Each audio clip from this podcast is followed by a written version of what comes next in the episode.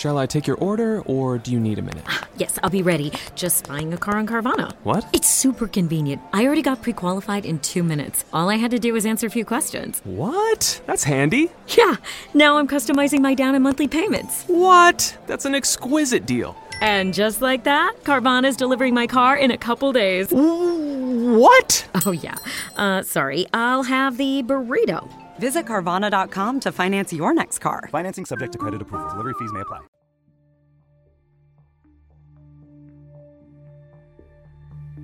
A monster, by definition, is an imaginary creature. But so many times people refer to rapists and murderers as monsters. I think we do that because we're scared.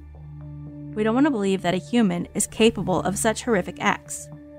No one wants to believe that one of our friends or family members could become one of society's most hated. The reality is, though, murderers and rapists are simply humans whose life experiences warp their sense of right and wrong. In many cases, it's a cycle that goes unnoticed until it's too late. In this case, a sexual predator, Charles Ray Vines, has been labeled as a monster. From A&E, this is Cold Case Files. I'm Brooke, and here's the iconic Bill Kurtis with the classic case, The Monster. 10 a.m. on a Sunday morning, and church begins to fill. J.W. McAlpin is a regular at the Phoenix Village Baptist Church and notices an empty pew, one usually occupied by 58 year old Juanita Wofford. If she could get here, she was here. Anytime them church doors open, she was here. After church, McAlpin and a friend pay Wofford a visit and immediately realize something is amiss. Living room door was partially open, so we opened the storm door so we could kind of see. All we could see was trail of blood going through the house. A call is made to police. Fort Smith Detective Randy Cook is the first to arrive. And when we entered the residence, there was forced entry to the front door. There was obvious signs of violence, and Miss Wofford was in her bed and had been obviously assaulted and, and murdered. Joining Cook at the scene, homicide captain J.C. Ryder. Sexual predators made an attack here. The perpetrator didn't take anything from the house. They came, he killed her, he raped her, and he left. Captain Ryder releases the crime scene to technician Luther Lonetree, who quickly realizes he has his hands full. I knew it was going to be a very difficult scene to process. Uh, she was not a tidy housekeeper. Using an ultraviolet light, Lonetree starts in the victim's bedroom, focusing on a nightgown found near the body. We did look at it with uh, UV light, and it did uh, appear to be a, a, a, stain that could have been either a semen stain or a saliva stain or a urine stain. The nightshirt is sent to the crime lab, where a semen stain is detected and a DNA profile developed. Lonetree also scans the walls of the bedroom and discovers something unusual. Perhaps the calling card of a killer. When we were looking with oblique lighting and, and under UV light, we were able to see where uh, the hands were placed on the walls, and you could see what appeared to be uh, urine stains on the walls. We felt at the time that the attacker probably had a, a fetish called golden showers. He was really, really into golden showers, fascination with urine. Investigators next turn their attention to Wofford's living room, where they detect more traces of blood. We were able to see footprints on the furniture where the suspect climbed up on the furniture to walk out of the residence. Detectives believe the killer made good his escape along railroad tracks running behind the victim's home. In the weeks that follow, Fran Hall works the neighborhood, hoping someone might remember a face. We really didn't glean any useful information. Uh, the people we talked to, uh, a lot of them had already moved from the area. there was a lot of rental property, so people were in and out a lot. So we really didn't get any good information. The murder of Juanita Wofford seems to be turning cold, even before it gets started. Then Detective Cook shares details on a similar assault that took place two months earlier. In this case, the victim, an 89 year old woman named Lily Jones, survived. You know, this house looks just like Juanita's. Right. Cook begins with a visit to the Jones crime scene. Well, originally, uh, the screen was cut. He cut the screen this way. The residence looks almost identical from the road to uh, Miss Wofford's residence. It's got the bushes. It's an older house, probably built in the same era as Miss Wofford's house. The method of entry was the same way. The screen door was cut. Front door was kicked open. There was a vicious attack. That night, Miss Jones was here on the couch sleeping. She was woke up by a knocking at the door. She asked who it is, and the individual at the door asked to come in and use the phone. And she told the individual that he needed to go away. The individual was able to force the door completely open, and he attacked her. And as he was trying to drag her back to the bedroom, uh, she began to scream. And prior to reaching the bedroom, there was a small gas heater, and Mrs. Jones tripped over the heater, knocking her to the ground along with him on top of her. And so this is where the assault took place on the floor of the bedroom.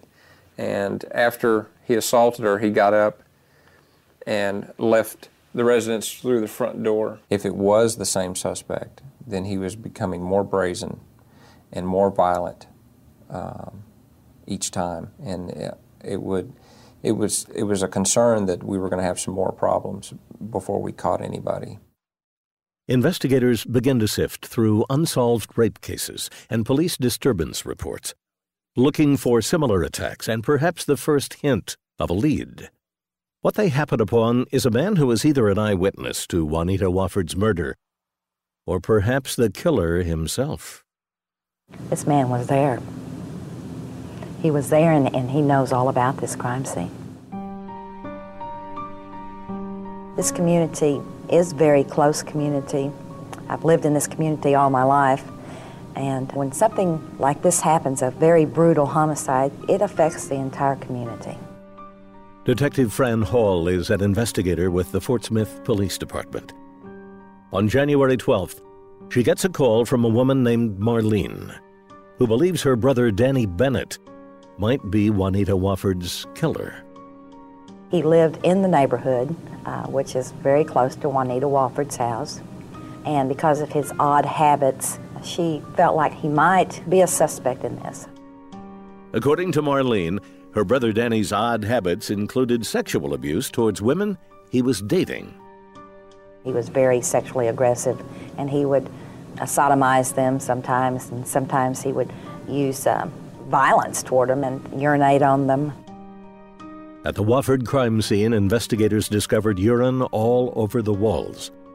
Detective Hall shares the possible connection with homicide captain J.C. Ryder, who obtains a search warrant to search Bennett's home.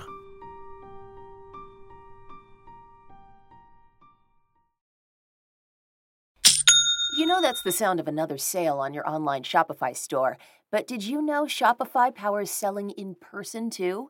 That's right. Shopify is the sound of selling everywhere online, in store, on social media, and beyond. Track every sale across your business in one place and know exactly what's in stock. Connect with customers in line and online. Do retail right with Shopify.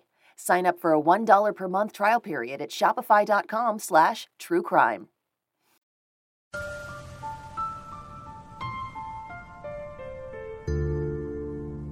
After several murders and violations, a woman comes forward with someone she thinks could be a suspect her own brother. She believes that his odd habits and proximity to the crime scenes could be evidence that he's the culprit. We discovered several bottles of urine. Urine was found in empty Dr. Pepper bottles inside the, the refrigerator. Hey, this has got to be our guy. We've got urine all over the crime scene, all over the walls. I mean, what's the chances of somebody with a fascination of urine out in this neighborhood? I mean, it, it just bells went off. We've got our guy. On January 27th, Detectives sit down with Bennett. In no time at all, he had told us what had happened. He admitted to, to killing Miss Wofford. He went into some detail. He described the pool of blood in the, the living room floor. He went like this with his hand. And I said, what is, what is that? He says, the drag marks through the blood. And you can really see those in the crime scene photos. And he went on to say what made the drag marks was her buttocks. We asked him how he left the crime scene, and he said that he had jumped up on the couch and out the front door. And that fit the crime scene exactly. The next day, investigators sit down with Bennett again. This time, they want to talk about the rape of 89 year old Lily Jones, a case so similar to Wofford. Detectives are sure the two must be linked. Almost immediately, Bennett begins to confess. I've already taken a typewritten statement from Mr. Bennett. I'm going to read that statement and then ask Mr. Bennett if that's the correct statement that he gave me. I then forced my way into the residence and slapped her around. I went room to room and couldn't find anything, so I, I slapped her around again and put her in the bedroom. I pissed on the bed and on the floor. I then forced sex on her. Okay. With the single word okay, Bennett appears to put a seal on the Lily Jones rape investigation. He is charged for that crime as well as the Wofford homicide. Samples of Bennett's hair and blood are sent to the FBI crime lab for DNA analysis. And the community breathes a rather large exhale. It was like, thank God that's behind us. The department felt like we had the right guy. I knew we had the right guy. Then the evidence starts coming back in. Ten months before Bennett is to stand trial, DNA test results are returned from the FBI. They come back and say that our semen sample could be from two different contributors, but Danny Bennett's not one of them. They're also saying that the Lily Jones and the Juanita Wofford case are not related. This just blows everything out of the water. Genetic testing appears to exonerate Bennett completely on the Jones rape. As for the Wofford homicide, however, Captain Ryder and prosecuting attorney Ron Fields are not yet ready to let go. Well, we had a confession. The police had done uh, a good job. They had the interview where he'd been in the vicinity. We had the, the location. Still feel that we've got the right man because the description he gave of the crime scene was so detailed to the point of describing how he had left the crime scene he had to have been there. Theorizing that semen found at the Wofford crime scene might be entirely unrelated to the murder, the prosecutor refuses to drop the charges, and Danny Ray Bennett remains in custody. That is, until a year and a half later, when a third crime occurs, one that convinces detectives they've arrested an innocent man. I was notified by Detective Pittman, and he asked that we come and assist him with processing their death investigation. On August 10th, Sergeant Luther Lonetree responds to a crime scene in Crawford County, Arkansas. Inside a farmhouse, he finds 74 year old Ruth Henderson laying dead on her bed. Lonetree worked Juanita Wofford's murder two years earlier and immediately recognizes the pattern of attack. The victim once again had defense wounds, was damaged to the head like uh, Juanita Wofford was, and she appeared to have been sexually assaulted also. So, in that sense, yes, they were. That's the first thing that struck my mind was they were very similar. Also called to the homicide, prosecuting attorney Ron Fields and Captain J.C. Ryder, both of whom see the same parallels between Henderson and Wofford. There was a blood trail in both houses back toward the beds. The women were put on the beds. They were laying in virtually the same positions. It was really spooky just to, to walk into that crime scene. It was almost like walking into the Wofford house. I think my first statement to Ron was, We got the wrong guy. Our killer's still on the loose. Despite his detailed confessions, all charges against Danny Bennett are dropped, and the investigation begins anew. Five years later, however, no arrests have been made. You get frustrated sometimes, but uh, you can't get upset because you're not coming up with the right guy. It's a process of elimination. It's uh, 99% hard work, but what really catches the killer is the 1% of luck. That lucky 1% comes to the fore in the most difficult of circumstances, as a young woman fights for her life and comes out a winner.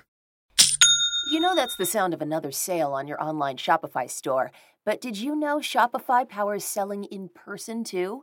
That's right, Shopify is the sound of selling everywhere online, in store, on social media, and beyond. Track every sale across your business in one place and know exactly what's in stock. Connect with customers in line and online. Do retail right with Shopify.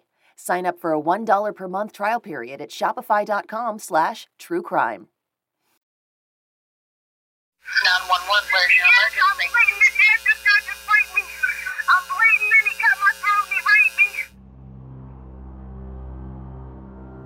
We'd left here and went up to see a neighbor of ours. Uh, stayed up there and visited with them for a while and came home and seen his truck in the driveway. On March 28th, Bubba Qualls and his wife Sheila find a truck belonging to one of the neighbors in their driveway. The neighbor's name? Charles Ray Vines. Thought it was kind of odd why it was in the driveway, and I went around him, pulled up here, and went in the house. And that's when I caught him in the house with my daughter. What Bubba Qualls catches is Vines raping and stabbing his 16 year old daughter. Bubba's wife and daughter call police. 911, where's your emergency?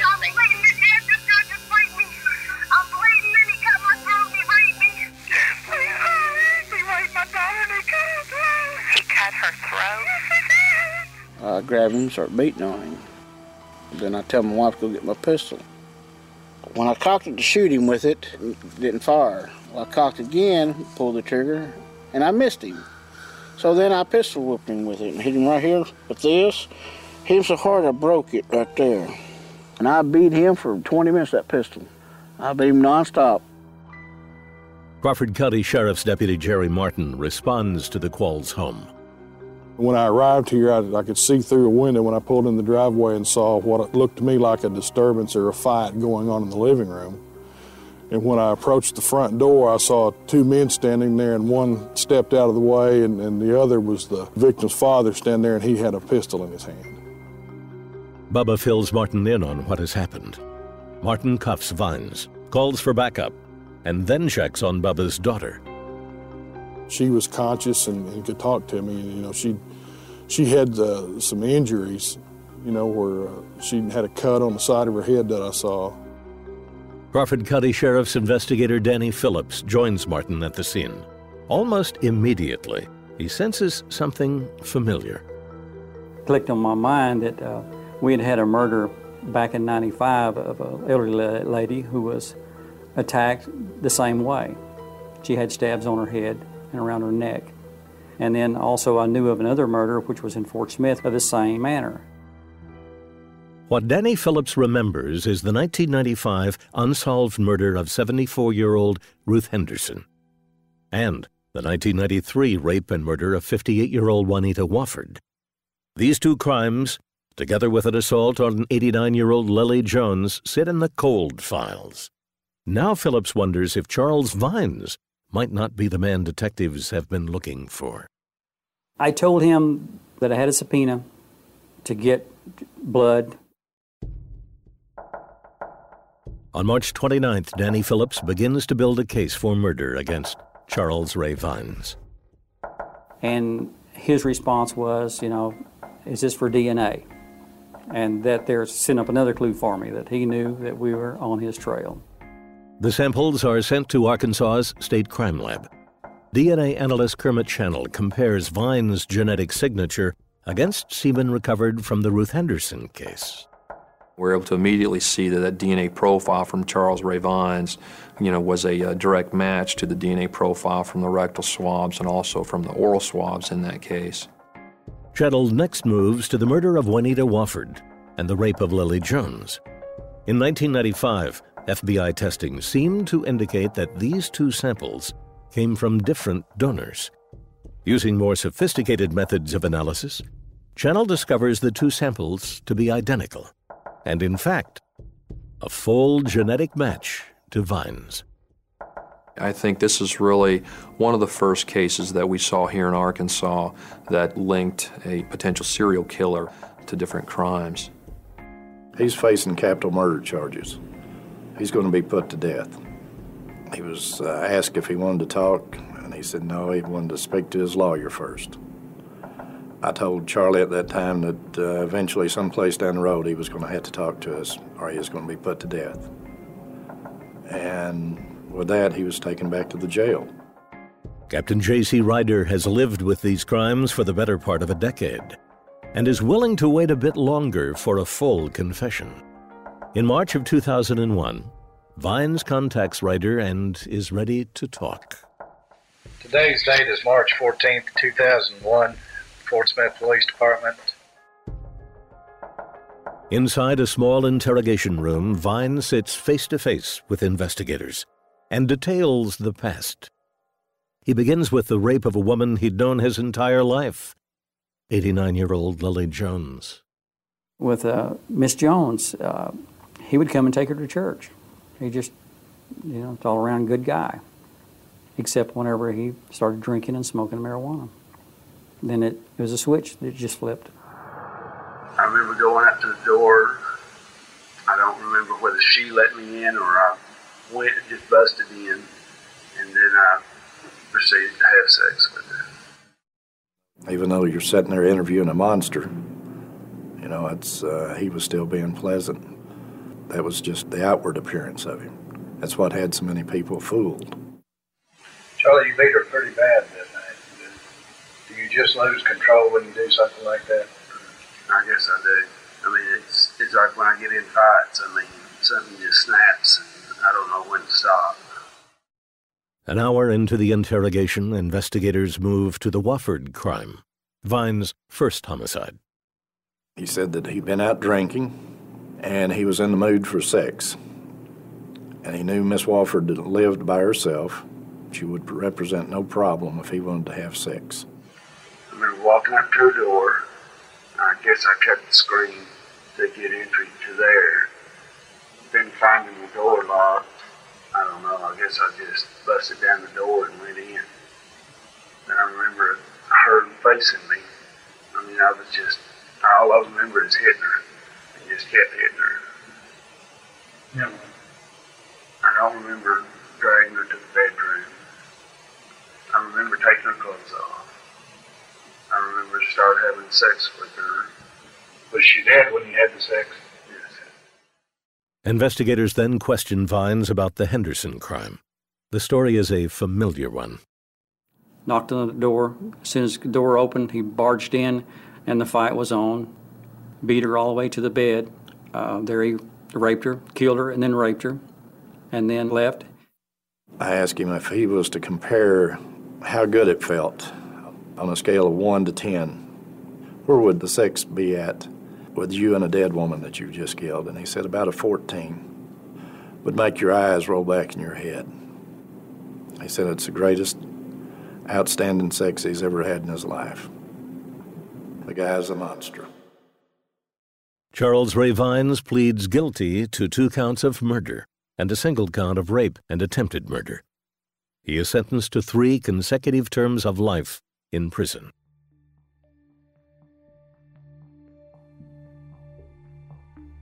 Charles Vine is currently incarcerated in Arkansas and will be for the rest of his life. He's 56 years old. I saw a picture of him taken in 2016. He looks human to me. But I guess maybe monsters don't always look like monsters. Cold Case Files, the podcast, is hosted by Brooke Giddings, produced by McKamey Lynn and Steve Delamater. Our associate producer is Julie Magruder. Our executive producer is Ted Butler. Our music was created by Blake Maples. This podcast is distributed by Podcast One. The Cold Case Files TV series was produced by Kurtis Productions and is hosted by Bill Kurtis. Check out more Cold Case Files at aetv.com or learn more about cases like this one by visiting the A&E Real Crime blog at aetv.com slash realcrime. You know that's the sound of another sale on your online Shopify store.